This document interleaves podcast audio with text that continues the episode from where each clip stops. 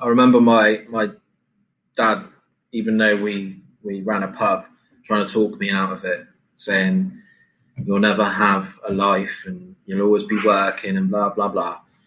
But you know, I still managed to have a life as well, and you know, I still managed to go and watch my favourite football team and have a family and a, a, child and you know build relationships with people. It's still it's still uh, it's still a thing. It's just maybe not as much as the normal nine to five Monday to Friday worker.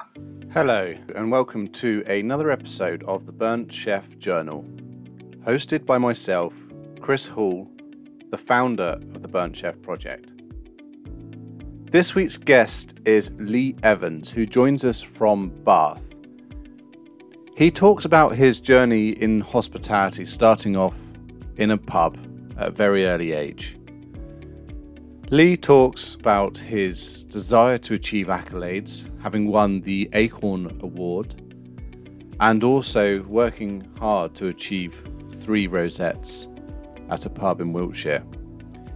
Leigh shares some quite honest and open experiences and the resulting impact that chasing accolades has had on his mental health and well being, and talks openly about the way in which it's impacted him, his career, and also his personal life. I hope that you enjoy this week's episode. And stay tuned for more as we release new episodes twice a month. On the surface, we at Lamb Weston are a leading global frozen potato product provider, but hospitality is in our roots.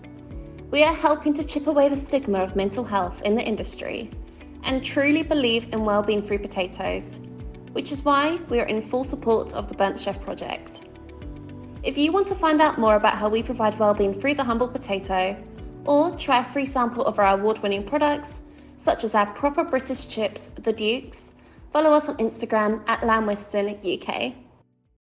I'm Leigh Evans. Um, I grew up in a, a family run pub. So from the age of seven, I grew up in little little place in the countryside um, near Cheddar, uh, not far from Axbridge, to be honest. So nice little country pub.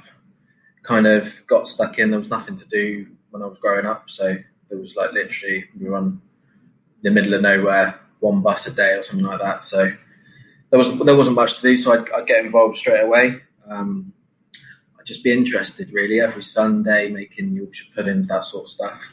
Um, I don't know, making cakes, that all those little things you're kind of interested in as a kid. But I was kind of lucky really that I had a pub kitchen to do it all in.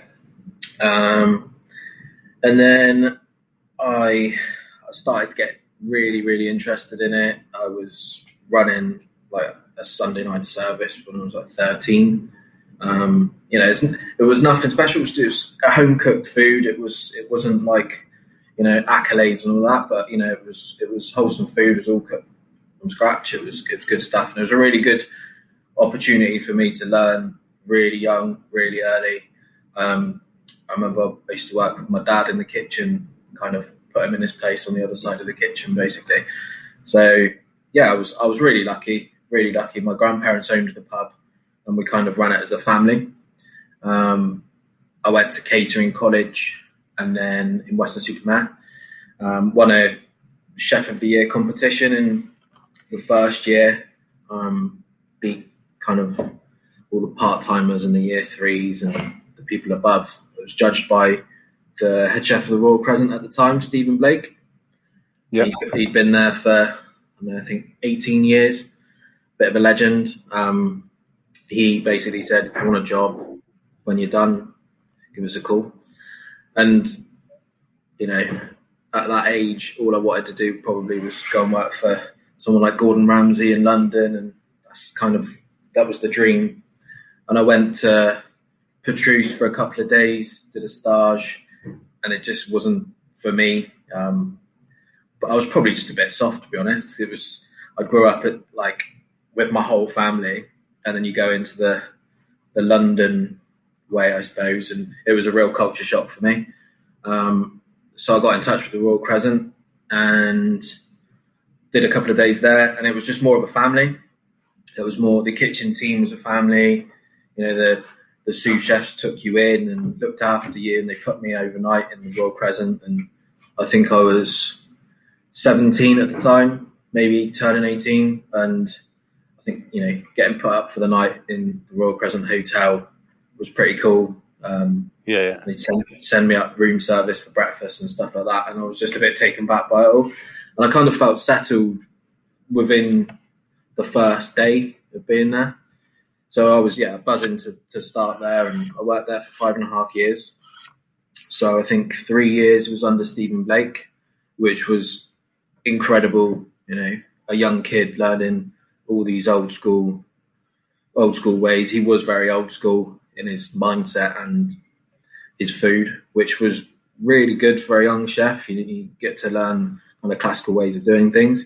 But then Gordon Jones, who you know, he's got his own restaurant in Bath, he was he was sous chef, um, and he was starting to put his own influence on it. So I was learning, I was learning kind of Gordon's ways, Stephen Blake's ways, and they were coming together on the menu. And, and Gordon was then kind of taking over, writing all the dishes. You know, we would we do we were then doing that as a team rather than it was just Stephen Blake's food. And I think that was what made me love it because I was given a little bit of kind of independence, really young, and Gordy let me you know, do a couple of dishes at lunchtime, and I think I was only 19, I think at the time, and, and that was massive, like huge for me. And yeah, it's a real at that age when you're working in somewhere as prestigious as that, and you get you know those opportunities. I was I was really lucky, but I would you know I'd come in on my days off all the time. I was quite into pastry, so on my days off I'd be in learning pastry, and then I got to take over pastry section for a little bit. And yeah, like I said, I was there for five and a half years. Um, I left when Gordon left, and Gordon went off and did his own thing, and then I took over the Checkers in Bath. Um, really young, you know, I was I don't know 21, something like that, turning 22 maybe or 22 at the time. Stupidly young. It was a real boozer, backstreet boozer. Um, I, I used to go on Friday nights with the boys from the Crescent after work, and you know, it wasn't. It was a spit and sawdust pub at the time. So then Yeah. I took on this opportunity, knowing they wanted to make it a foodie pub, and I was probably naive and thought, yeah, I can do all that at that age, and I just had to grow into it. Really, I was really supported by the Bath Pub Company that just bought it at that time.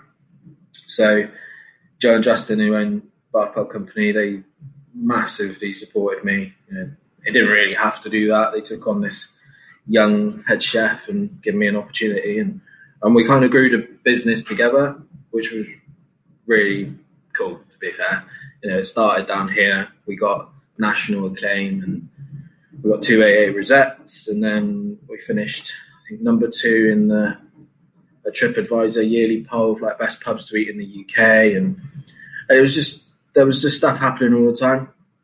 Um, and I did five years there, and I just kind of took it where I could take it. Really, I I couldn't see it going any more than that. Um, Joe and Justin were obviously happy with where it was, but I was young and wanting more accolades and more everything as you do when you're young. So that where, that's where you won your A- Acorn Award as well, was it?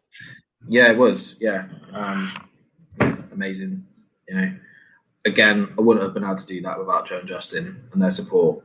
Um, they they backed that all the way, and I wouldn't have had that kind of pedestal to be seen if they hadn't have given me that at a young age. So that was really cool. It's really cool to say you've got. There's not many people who've got it, so it's nice.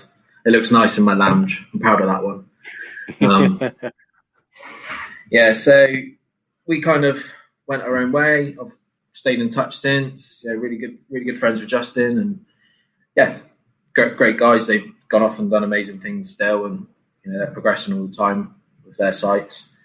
And then I, I kind of thought I needed to go back into a hotel as a head chef. You know, I'd worked my way up to sous level with Gordon at the Crescent, and I just thought, wow, I need to see if I can do it on the big scale. Can I do the afternoon teas, the room service? Can I cope with all that leading the team? So I went to Combe Grove in Brassknocker Hill. Um, it was one of those kind of promised the world opportunities, and it started well, and, and then all the promises didn't happen. There was supposed to be millions of pounds of investment, and that kind of came to a halt. And we kind of agreed, you know, it wasn't going to be what they want and not what I want. So we parted ways, and they sold it at the same time as I left, really, which which was an absolute gutter. Um, I built an amazing team, and I kind of had that time to really discover what mine and the team's food was and what it could be.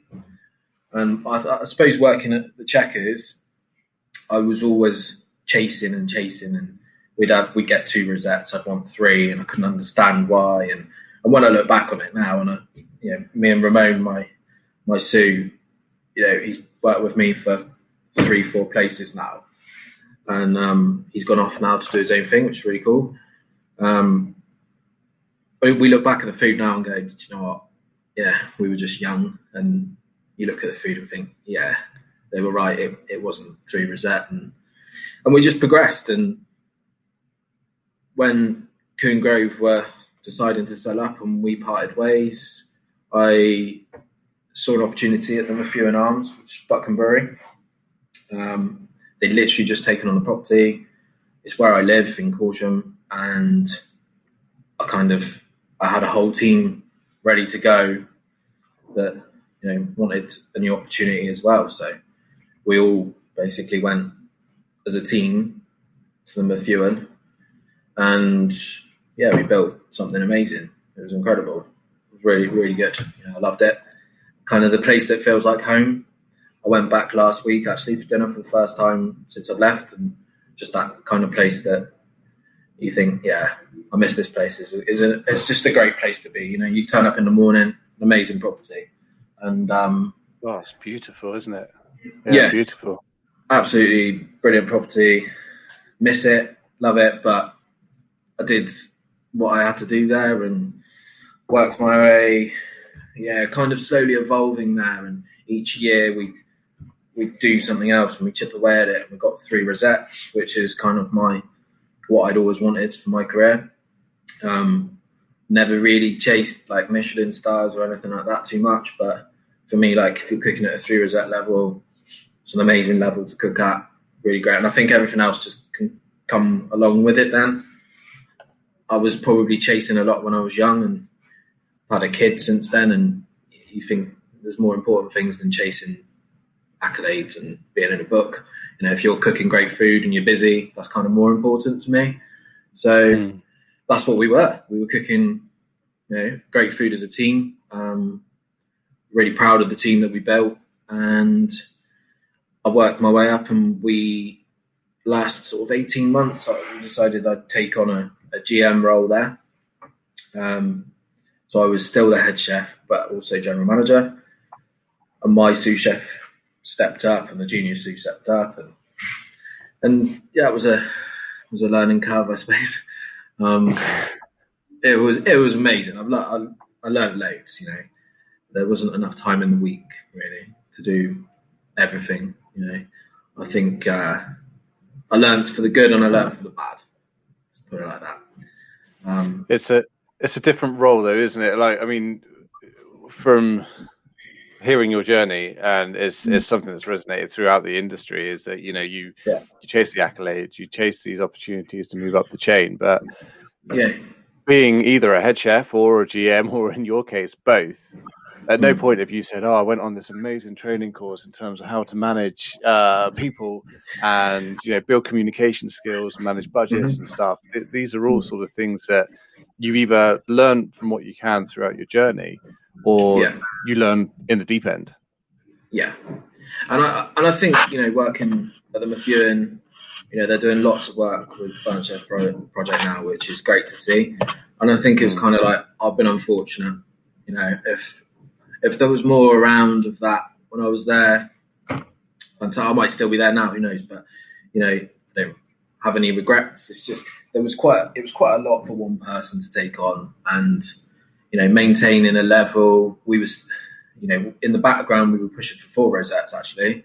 You know, I wanted to I wanted to match you know hand and flowers. I wanted to be you know a great destination pub as well. You know, we were busy locally, so my next step was to take it to the next step again.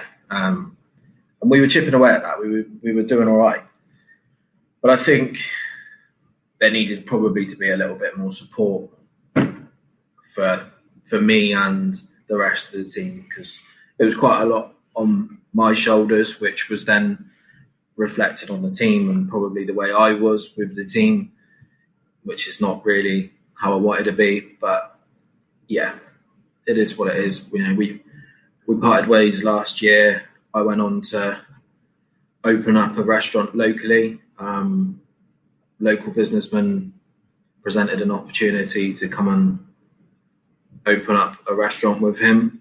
Um, and yeah, it hasn't worked out. You know, I've left that. I've left that property now. You really, you know, I've learned a few things in this one as well. You know, you've really got to know who you're, who you're go, who you're going into business with, and trust them. And and I work with people that want to do something good and want to do it right. Um, and I've left for that reason that I want to do something right, really. Uh, it's got to be right by people. It's got to be right by suppliers. You've got to treat the suppliers how you want to treat your staff, really, because they're just as important. You know, you look at you look at the scenario we're in now. Suppliers last week on their knees. You know, people mm. are chefs. You know, chefs ringing up. Where's my order? Where's my order? Well, how are they supposed to cope with the demand that was set last week? Crazy. It's a it's a tough, yeah, it's a tough, tough time for. I mean, it's a tough yeah. time for the industry, especially with resource shortages yeah. at the moment and people on the front yeah. line. But yeah, I mean, having worked in the wholesalers for ten years, you know, you sort of uh, wince at the thought of, um, you know, them having to get because also the producers as well. You know, it's not just the wholesales; there's a whole supply chain. It's the producers it's who are also suddenly having to try and predict demand where there hasn't been any. Mm. And I think that's a big thing in the news as well. You know, all you hear in the news is uh, about hospitality and the hit, but you don't you don't get given kind of the the structure downwards and what it, what impact it has on everything else downwards. And someone like me, I, I really like to use local suppliers. Um, I love it to be honest. I love supporting people that I can call my friends, and I, you know, I I got into a into an opportunity with with people that weren't of the same mindset, and that was a shame for me. But there's kind of bigger things in the world, and you know, I'm going to move on to something else, hopefully a lot bigger and exciting, and hopefully be able to support those suppliers again.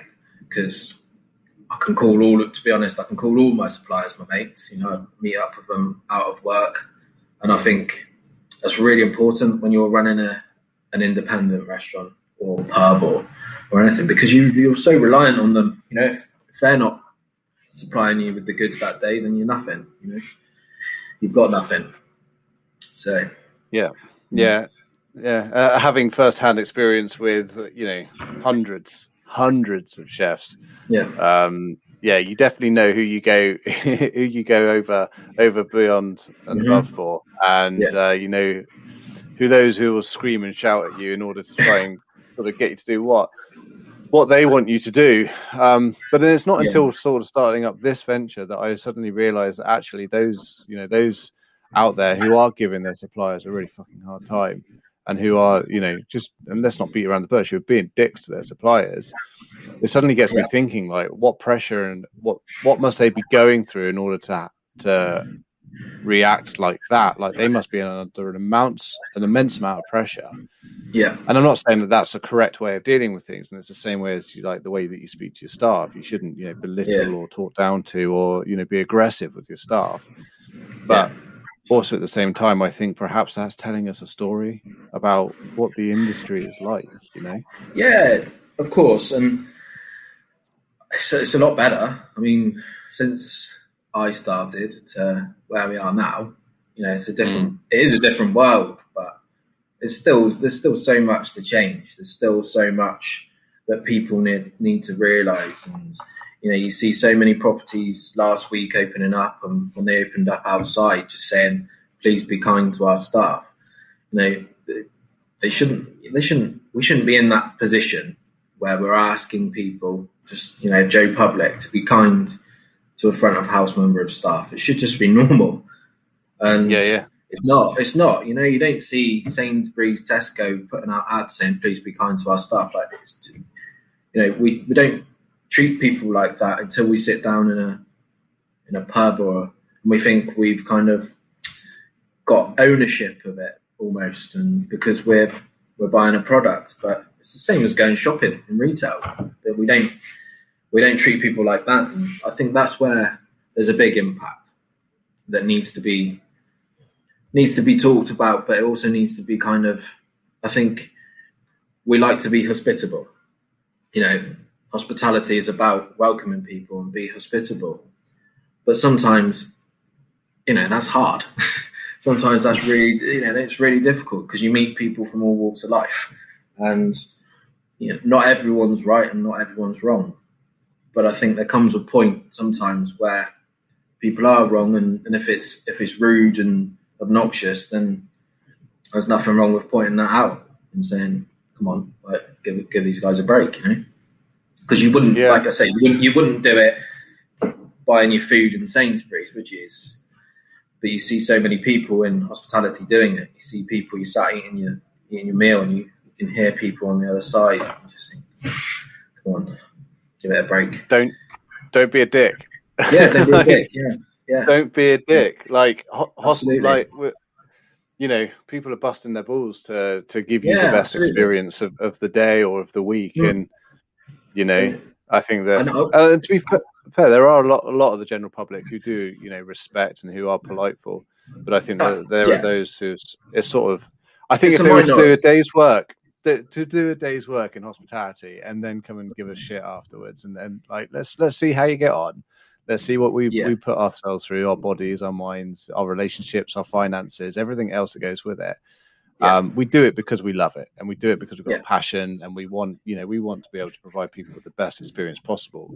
But yeah, come come and come and spend a day in our shoes, and then see if you still want to give us shit afterwards. Absolutely, absolutely, and uh, and I think they'd probably opt out of that one.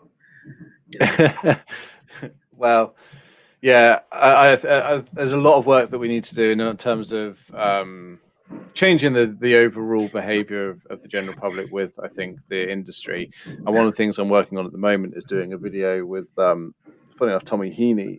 He's going to play the leading man in it, but it's about like educating the general public as to what goes like more goes on behind the scenes than you might realize. You know, when you yeah. get that plate of food, it's not going to be a case of it just suddenly magically appears, or a drink, it doesn't magically appear in front of you, and there's yeah. no effort or work or creativity that goes into it. Yeah.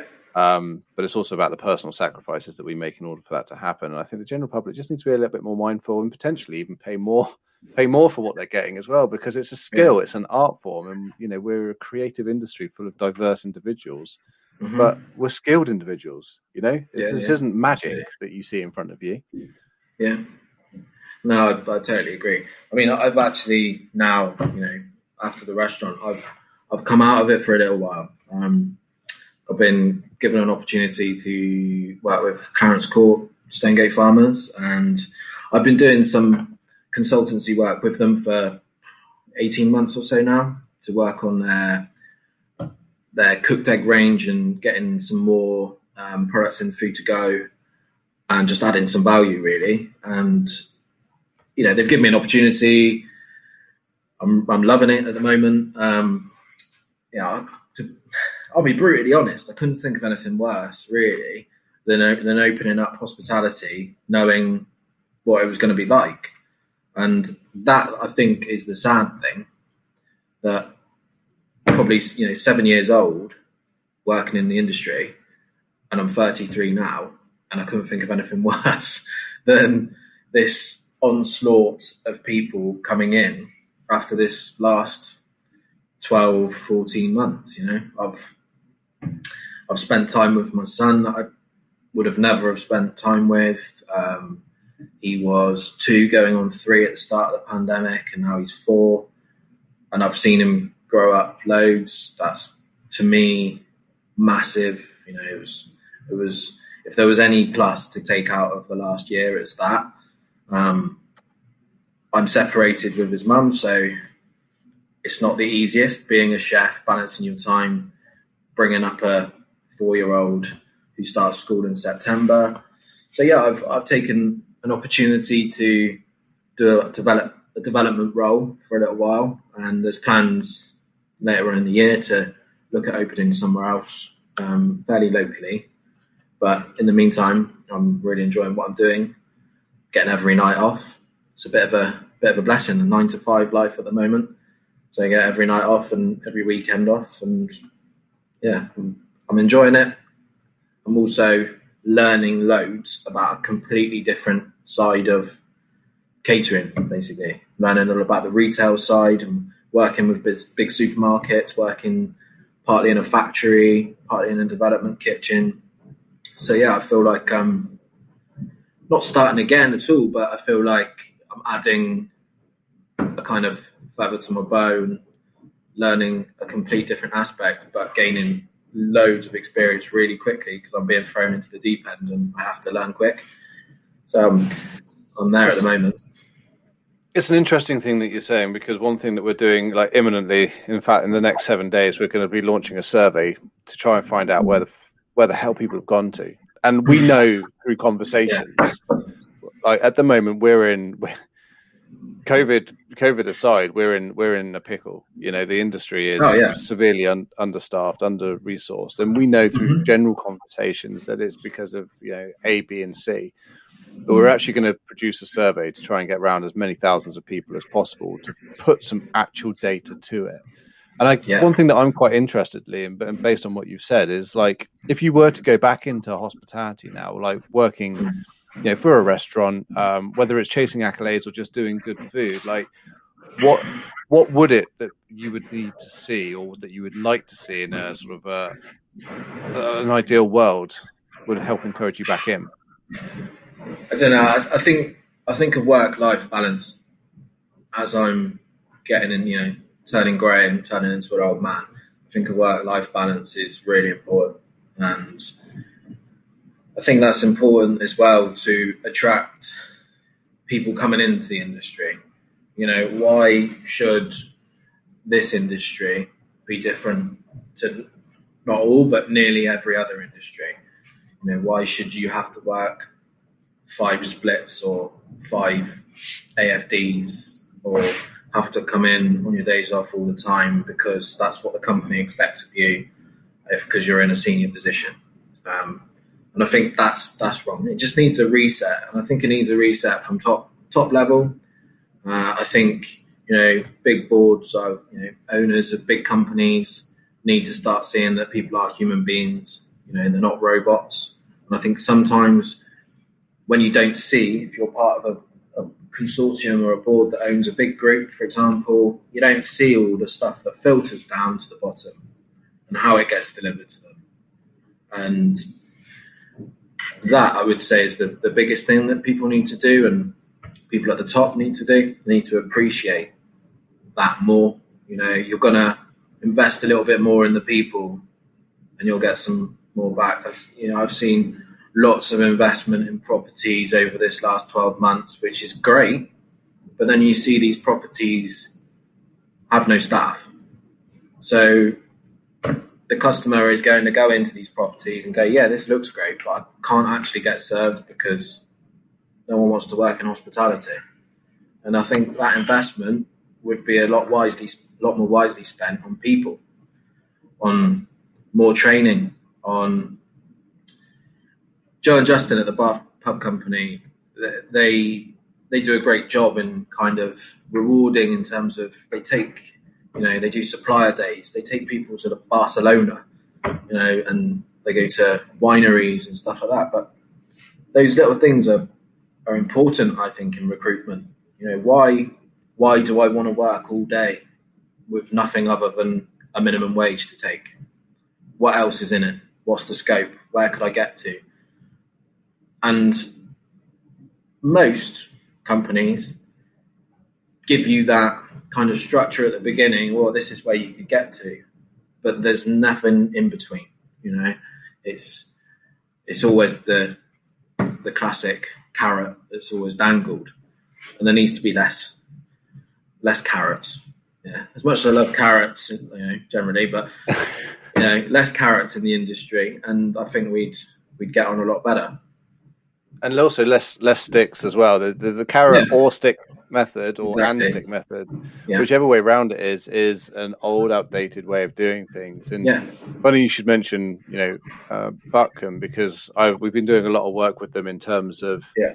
you know, not not only just de- destigmatizing mental health, but you know, their learning development team and people team there have really hit the nail on the head in terms mm-hmm. of how do we get individuals trained up to the hill so that they're like resilient and so that they know what they're doing and they feel competent but what else can we do in order to be able to be a leader in the field and you know make sure that people are staying with us long term and it's that mm. progressive thought thought process and progressive structural process that we're starting to see echoed around the industry but there's a lot of people yeah. out there at the moment you know that are just sort of going well we need we know we need to change we know we need to keep hold of people but hospitality is not renowned for necessarily keeping hold of people with a, a turnover rate of 130% in, in many businesses.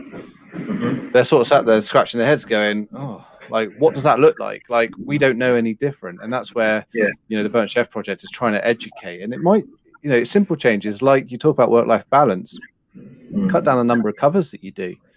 And people yeah. were like, like, but we'll make less money, but then you won't be paying as many staff you, the staff that you have got will be happier because they'll have a more uh, you know capable workload, and then the profits, the profit margins will still stay the same. So you'll still be effectively yeah. making the same sort of money, but yeah. you'll just have a happier and healthier team that will stay with you for longer, and then you can duplicate that across different models. You know?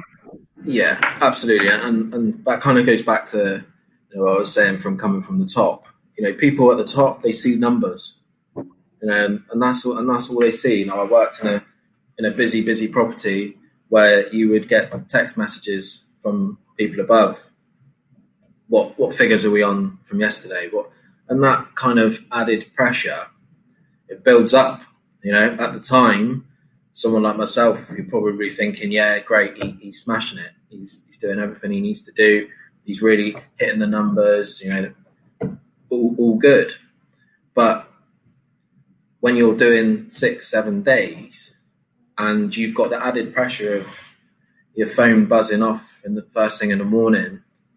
What what did you take last night? What's booked today? What's the kind of thing? Well, you know, give give me a chance. You know, and you can only do as a human being so much. Um, and I think really that's kind of where I hit the wall is the pandemic and going into lockdown and never, ever, ever having a break between jobs. You know, so everything I've done really has had quite longevity. Um, and then I've gone 100 mile an hour into the next project and next project. And I think stopping kind of made me go, ah, okay, that wasn't right, that wasn't done right. And you know, that I hold my hands up, the stuff I've not done right, and why would I do everything right? But there's a lot I think that could have been done, you know, not by my employers, just my employers at the time, but I think nationwide, you know, you see different companies that let staff go, you know, before they even gave furlough a chance. And um, I think there was a lot more support that needed to happen then to their teams, and they would all be in a better place now. Um, mm. You know, because those people at the top, they carried on working. You know, they were working out day to day. All right, it was you know stressful, and it was a different type of stress because they were trying to work out how they'd survive.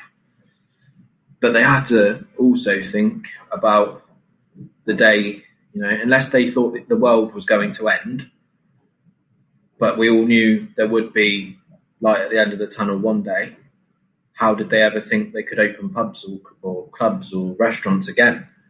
did they think that we were building robots for 12 months whilst we were shut? Or, you know, I think they realised that too late, and something they can take from this going forward. All these the bigger companies and the smaller ones, because the smaller ones probably did some shifty stuff with furloughs and stuff like that. So I think there needs to be lots of lessons taken out of this. You know, they you see the government saying they're going to have their investigation into everything. You know, hospitality needs to reset as well and have their own investigation into what why are we in this mess now? You know, why are mm. why are chefs leaving? Why have why has someone like me gone? Actually, I'm gonna I'm gonna cop out for a little bit because this is a bit rough. You know, there's a reason, and um, there needs to be more understanding. It does. It does. Yeah, I mean that's one thing that we will we'll address with this survey, and we'll you know we'll, we'll produce some guidance off the back of it as well. And I think yeah. the businesses that did did look after their staff throughout furlough, and you know did things like the well-being check-ins and use the services that Burnt Chef Project you know produced yeah. as well. I think are the ones who are coming back with you know perhaps a 5, 10, 15 percent dropout, but they're not like looking at completely restaffing from from the start again. Um, and so I think those those those businesses are the visionaries, and I'm, I'm, quite happy to recommend any business that that I know that did do that because I think the employers like that do need do need the you know do need the staff, and they are. I know that the people that go in there will be well looked after. So, but uh, you talk a little bit about sort of hitting a wall. I mean, Mm. COVID, the COVID furloughs and stopping for the first time was was tough for a lot of people. But I mean, what was your yeah. what was your experience? Perhaps you know, if you just start from the the first first few weeks of someone who's been chasing accolades and been working their ass off, uh, you know, ever since they got into this industry. What was that yeah. first couple of weeks and and a full stop like for you? Well, I think it was um, it was a build up to that. To be honest, for me, and just overworked, over invested mentally in one thing where I should have been able to have the time to be able to see everything in life rather than just tunnel vision. Um, and I think hit, hitting the lockdown was just the right time for me. You know, I, I think it might have been a bit worse if it would have stayed open, and I think the wall I would have hit would probably have been a bit bigger. So I think um, I think lockdown was just the ending of something that was built up for a long time. Um, it gave me time to actually realise as well, because when you're so invested in something, you don't realise your your tunnel vision. You know, I'd, I'd go to work. I love the property. Still, still love the property. I love the people I was working with. And I think for me to let my guard down felt like I was letting my team down. So, you know, we, we discussed off this mental health and where I've been at and where I am at. And, you know, I, I would say that most of my team had no idea what I was personally going through because, I don't know, they, you, you try and be that person at the top that's invincible and he's got everything. And, and I, I, you know, they don't. At the end of the day, they don't want to look up to their leader, thinking, oh, "This could all this could all go to shit in a minute," because he looks on edge about something. Or, and I think you just hold it together, and with the help of medication and, and all these things that keep you ticking along, that kind of no one knows about, you then feel like, right, I've, I've got this. I can you know, I'll take a tablet once a day, and that'll that'll sort me out. I won't I won't lose my shit today, or I won't have a wobble today. Blah blah blah. And and you do, and you get through each day, and then that builds up and it builds up and it builds up, and you get to the point then where you don't see anyone. You know, you're in a you know, lockdown at the beginning was proper lockdown, and you were locked in your house. You could only go out once a day, and blah blah blah, and spend time with my lad and watch him grow up, and and then you think, do you know what? Yeah, it wasn't right really, and then you've got to kind of do something uh, more serious about it. I think, and you know, it's not just a case of going to the doctors saying, "Yeah, don't feel great. I need some tablets." It's then what can you do yourself? You know, what can what can I do personally that's going to help my old noggin? And I think you know that I was coming to that realization that unless I was going to get more support in my current role, I wouldn't be able to do it going forward. You know, a, it, was, it was too big for one person. And I try and keep myself busy through lockdown. So I would go, we had a kitchen garden that I'd put in on my first year that was just like really flourishing by then. So I was keeping that maintained, you know, as my daily thing to do. So I would pop into work and do that. And then I look back at it and I think that probably wasn't helping, you know, popping back into work every day to do that, seeing progression but not being able to open. And then also, really, what I could have done is just switch off totally, and that probably would have helped a lot more. So you know, it's it's not one thing's fault or one person's fault. It's just a, a build up of things, and yeah, it was pretty rough. Went through some rough times, but a lot a lot better now. So I'm curious, and, and just really for for my own curiosity, but also for others yeah. who may have been experiencing. Yeah. What was it that you think? So, firstly, how long had you been feeling like prior to prior to lockdown? How long had you been putting that band aid over the top and taking medication for, you know, just to be able to cope on a daily mm. basis? Probably um, taking medication for eight months before COVID hit and I'd say like mentally struggling for 18 months before it, maybe two years, possibly. Um, I, one thing that really sticks in my head is I'd worked my nuts off to achieve three rosettes. And it was always the, the pinnacle for me to, to achieve that and something I'd worked really hard to do and not only that, we would, we achieved it in a place that would do hundred for dinner, and to do hundred for dinner and at three rosette level was was quite an achievement, and mm. It was an achievement just for me, my team, the company, everything. And I think when we achieved it, I was just in I was in the wrong place, and I actually wasn't bothered, and that to me was the was the point where I'm like, there is a problem because I should be absolutely buzzing and shouting about this every day, and I wasn't. I wasn't. It was just literally, yeah, cool, done. Next, right? What's next? And I think not only was I putting the pressure on, next, people above me were also putting that pressure on as well. What's next? What's next? And there wasn't enough of a there wasn't enough of a kind of not literally, but enough of a party from what we'd achieved. You know, we should have we should have enjoyed it more. We should have took time to actually go. This is massive. Like what we've done. This is amazing. And that's like I say, it's not just one person's fault. It's it's a mixture of everything. But that's probably where it started for me. I'd say. Yeah, and uh, it's and it's not just hospitality. That that that um. So there's there's what the two things. There's one thing that you said that seemed to link to this, which is yeah. you know at the top, if you show you that you're infallible and that you're invincible, mm. then people look up to you and they respect you. Yeah. But also on the flip side of that, if you are invincible and you've got this persona that it shows that you are capable of taking on more, yeah. then there are always going to be, and I know through personal experience of, of hitting targets, smashing targets, and going right. You seem to have coped with that really well. So here's some more because yeah. you know we would know if you weren't well because you'd say something or if you weren't yeah. coping. When you are at the top, and as you say, you the per- perception is that vulnerability is a sign of weakness. Mm. Often enough, then it it's just going to further compound the issues that you've that you've got. So it sounds yeah. sounds to me like you, would hit burnout. You'd hit oh, burnout oh, chasing that that, that absolutely, accolade.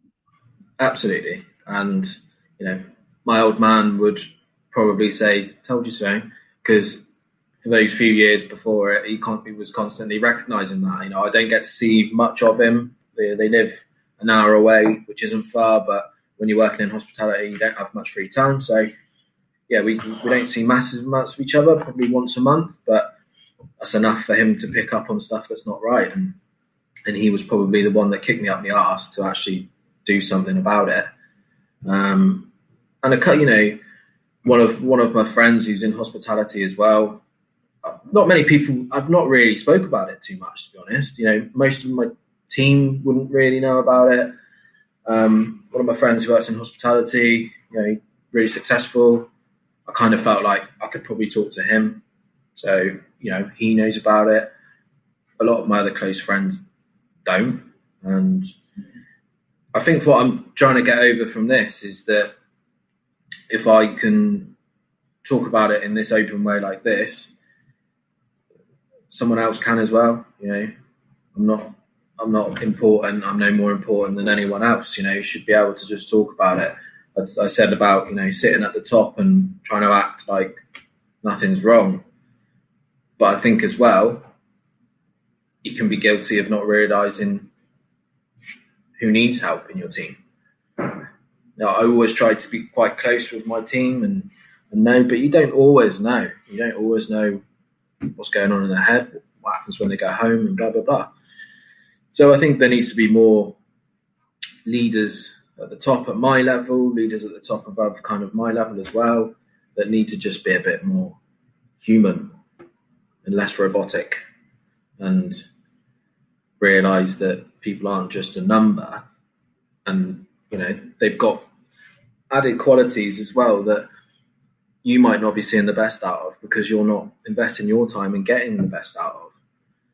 You know i I can tell you now, if if if I I'm, I'm still on medication now, if I go two days where I didn't take it, I'm I'm a dick. You know, I, I, I feel it straight away, and I think mm. that if I'd have known that there is something out there that can give you a little push and a little bit of help, God, I'd spend months talking to my old man about it, and he's like, "Just do it; it'll be the best thing that you've ever done." I was like, I'm not going to get controlled by a tablet or anything like that. But to be honest with you, it's I, would I'd give that advice to anyone now. You know, don't don't be don't shy away from it. Don't be embarrassed. Don't think that you're weak because you've had to go and get help. No, I've heard so many people in the industry. Some people I work with that see it as like a weakness, but yeah, is it? You know, does it make me any less of a man? Is it going to make me cook worse? No. And I think people need to open their mind a little bit more about it. And, and you know, and if it's if it's brutal, then it's brutal. It's it's life, isn't it? Life can be brutal, but you know, you might you might pick someone that's not the best person to speak to, and they don't know how to deal with that. But then I think you've then got to move on and try and find someone that does understand it. Because there are lots of people in life that don't. And mm. pro- probably I was one of those, you know. When I was in my mid 20s, I probably thought, what's all that about? You know, people are talking about depression and stress, and really. But then, boom, you've got no control over it at all. And it just hits you. Sneaks up on you, doesn't it? It's, it's, it a, it's a sneaky little, it's a sneaky little sod because in your head it you does. think, no, I'm fine, I'm fine. Like, but then you'll start noticing that you might be drinking more, or you might be turning to drugs, or you might be having angry outbursts, or you know, in your case, you might not feel anything. You know, when you should be elated, and yeah. and it's and it's not until you get someone who points it out to you that you go, oh yeah, mm. I didn't realize that up until that point, you just you just you you just you, it's your that's you that's your personality that's how you slipped mm-hmm. into it. But yeah, yeah, it, it does take an event, and you know, I'm glad in your case it was a case of you speaking to, you know, speaking to a family member and and them sort of pointing it out to you. But you know, in many other cases around this industry, people just don't yeah. do that, and it, they take drastic measures. You know, I mean, I've been really lucky that um partner that I'm with now, my girlfriend now, has been ridiculously supportive. We've only been together a year or so, a year and a half, something like that. And um, it's she, you know, she's only known me in that kind of mentality, and yeah, fair play. She stuck around, and she's helped me massively. And you know, I've told her things probably that you know, my own family don't know, my own friends don't know, and that that's important. You just you need good people around you, and it's more important yeah. than, than, than food and cooking and bits like that. And that's kind of where I think I just got a bit self obsessed, really, as well, where I was. And at the end of the day, I'm not saving anyone's life. You know, doctors and nurses, you see them the last 12 months, what an amazing job they've done. We're just cooking food. like, we are just cooking food. Like, and it has to be put a bit more like that by by people that get self obsessed. You know, you're cooking dinner for someone, and then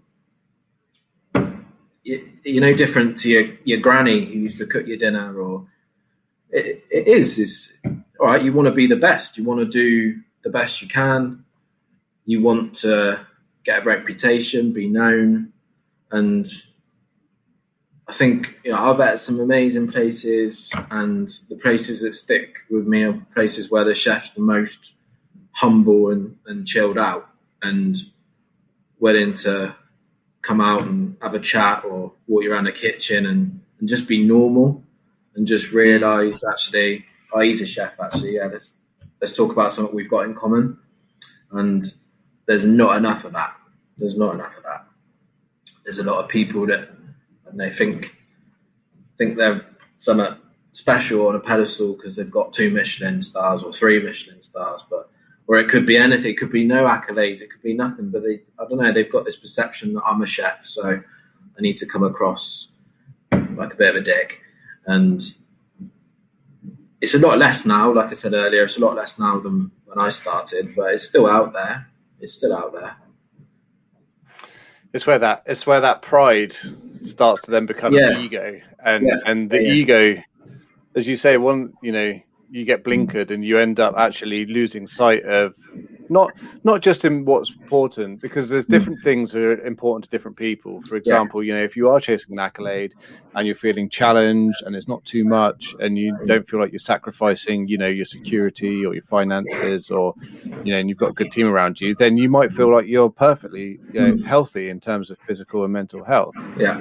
But it's where you start to find that that detriments you and you lose sight of the peripheral as well because as you just said pointed out like eloquently is that you perhaps were unaware of other people who were going through something similar to yourself mm-hmm. and one showing vulnerability helps those people you know open up about this particular subject matter but two because you're so laser focused on something you actually probably miss quite a few signs that could make make it easier for your team to perform better because if you address yeah. those issues and help those people then the chances are that they'll perform better and they'll be with you for longer so it's yeah, yeah.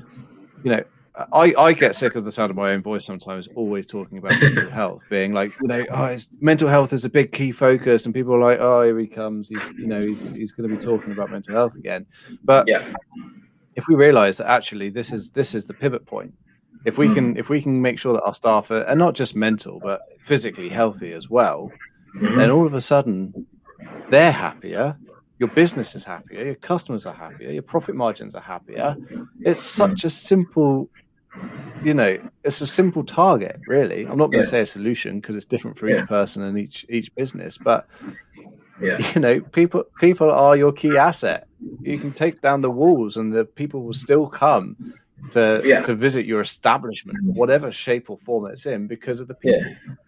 And absolutely, and and I'm that's kind of for me the most important thing. The people. Um, I, like I said, I've, I've left an opportunity that some people will be thinking, is he mental? Like he's walked away from something that could have been so amazing, but I can do it again. Do you know what I mean? It's, it's, I could go and open somewhere else and do the same again. It's got to be right. You know, I, I took a, I took a few people of the team with me, um, and you know, I want, I wanted best for them. And my sous chef had been with me for seven years. He's gone off to be head chef now, place of his own in, in Cheltenham.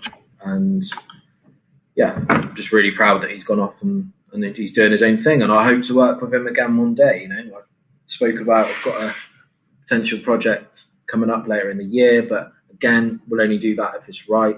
Kind of had I've had a taste for it now and know what's right and wrong, and yeah, I've left I've left for the right reasons, and that's to protect people, not me. You know, that's in, in some people's eyes might damage my reputation, but I couldn't care less really because I've gone out doing the best I can for my team, and yeah, that's the most important thing. And and now I get to see a little bit more of my lad and actually see friends that I've probably neglected for years, which which has been nice actually. It's been nice going out the last couple of weeks as hospitality's opened and, and seeing what people are doing and going out with friends and realizing, oh yeah, I quite like you. I remember I liked you, and uh, yeah, it, yeah, it's refreshing. for seven years, but exactly, exactly, yeah. it's, it's it's refreshing.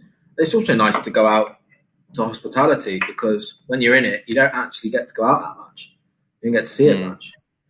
It's quite nice to actually see what's going on in the world. So yeah, loving it from that aspect. Oh, good on you, man! And I appreciate that you, you know, you've yeah, been able to come on here and talk about your own experiences as well. And I know even the term mm. mental health or mental illness is a, is a struggle for some people to say, but you know, calling yeah. a spade a spade, you know, yeah. I think I genuinely do think that if you ever have experienced a mental health issue, then it's a it's a superpower because all of a sudden you're more acutely aware of something that's so prevalent within this industry. And in fact, people who are, have had mental health issues and, and are, are still dealing with mental health issues are probably actually your best option. And, you know, you should be employing these people because the chances are we're the ones that can actually help you, help you improve your business. Absolutely. Um, yeah, absolutely. Yeah. I, I think, you know, two years ago, I wouldn't have been able to, to do this and talk about it. And I'm in a position where I can, so I may as well talk about as much as possible for everyone with it. But I may as well talk about it and, and potentially help someone that's listening and thinking, oh, actually, yeah, I should probably, I should probably do something about it. So I'm hoping yeah. that comes of this. If it does, great.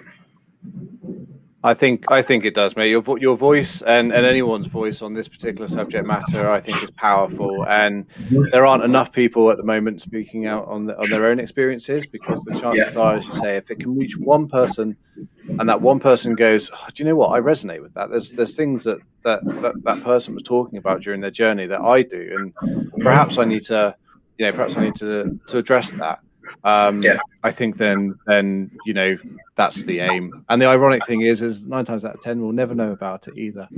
No, you know no, exactly. So exactly, but it's important. It yeah, I mean, there's, there's going to be people that probably watch this and that I've worked closely with and go, oh, I didn't know that, and and that's that's also a little bit of a shame that I couldn't talk to them about it because I didn't feel like I could at the time. But yeah, I, I hope that enough people are listening that it will it will help. I hope anyway. Well, the key thing to remember, mate, is it doesn't define you. Um, yeah, you know, exactly. I I have asthma. Yeah. You know, at the end of the day, do you go, "Oh, that's Chris. He's he's got asthma. His lungs don't work properly." You know, no. They go, "Oh, he's founded the Burnt Chef Project, or he's you know a guy with blonde yeah. hair and blue eyes." That's that's what defines you. Yeah. But and mental health is no different to physical health. It's yeah, so what? You know, I, I experienced bouts of anxiety and I've been depressed in the past and I've had a personality crisis where I didn't know which way was up or down or what what you know, who I was. But you wouldn't look any differently at that you or you wouldn't look any differently at me. You know, it's not it's not what defines you, it's your actions in life and mm. you know, the things that you say and do that define you ultimately. Yeah. Um so you know, big ups to you to be able to talk openly about it. I mean, in in terms of the last question that I have for you, which is the same question I ask every every guest, and I'm going to yeah. ask you, um, is if you were to give some advice to that sort of 16 year old or back back even earlier when you started in the kitchen if you were to give some advice to a younger version of yourself what yeah. things have you learned along your journey that you'd be able to say to a younger version of yourself now?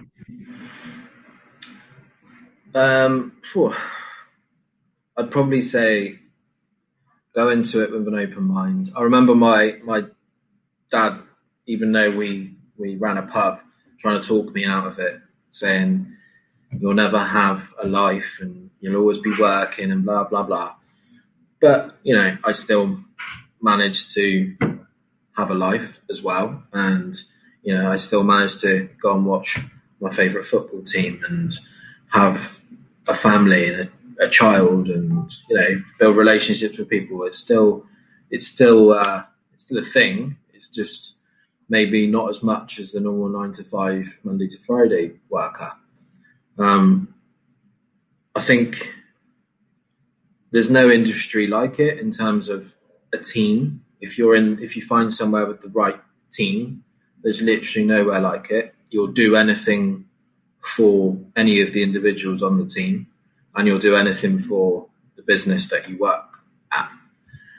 I think that's important. Is finding a chef, you know, a head chef really that wants to invest their time in you. You know, I found that I was really lucky. And if you're willing and bright and ask loads of questions, you'll always do well. And I, I think you'll know, you know, in an interview, you'll know if that chef wants to invest his or her time in you. And I think, you know, follow your gut instinct.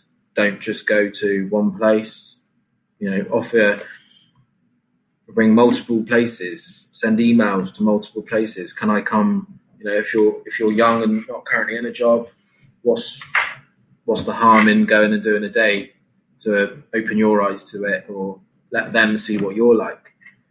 You know, I'd say so many people now think they're owed something, you know, but gaining knowledge is invaluable.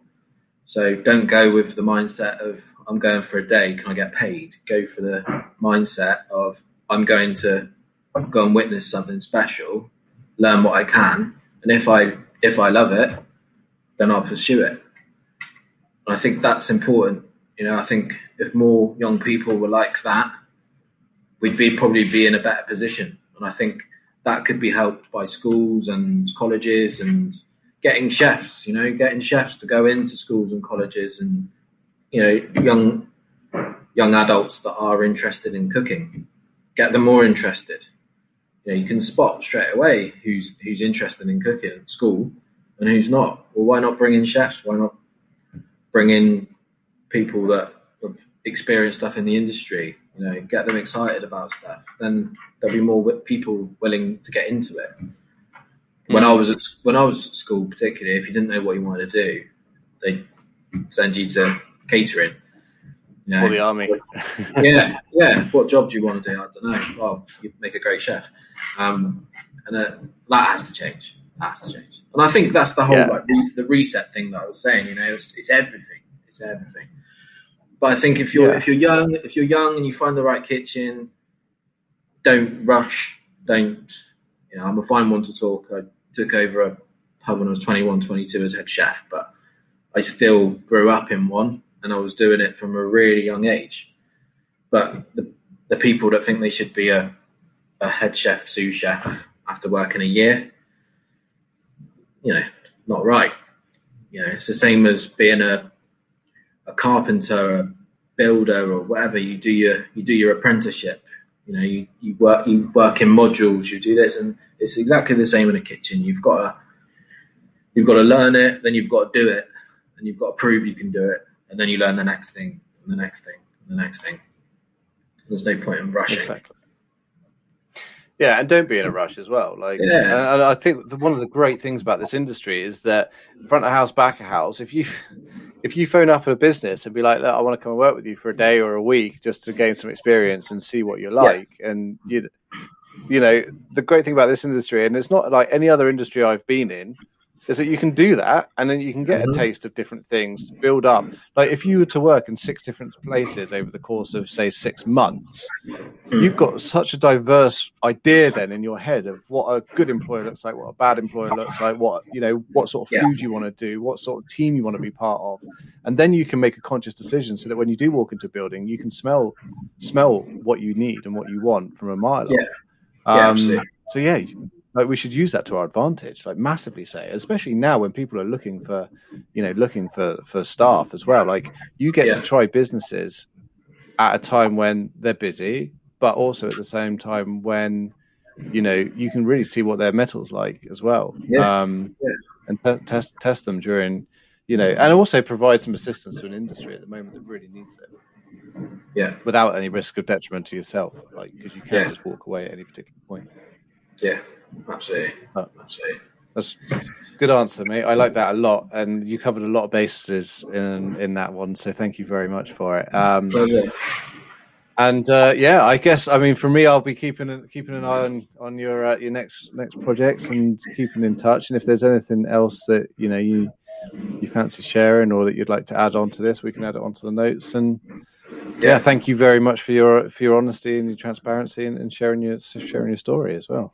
absolute pleasure. It was, it was good to have a chat. I hope you enjoyed this week's episode of the Burnt Chef Journal.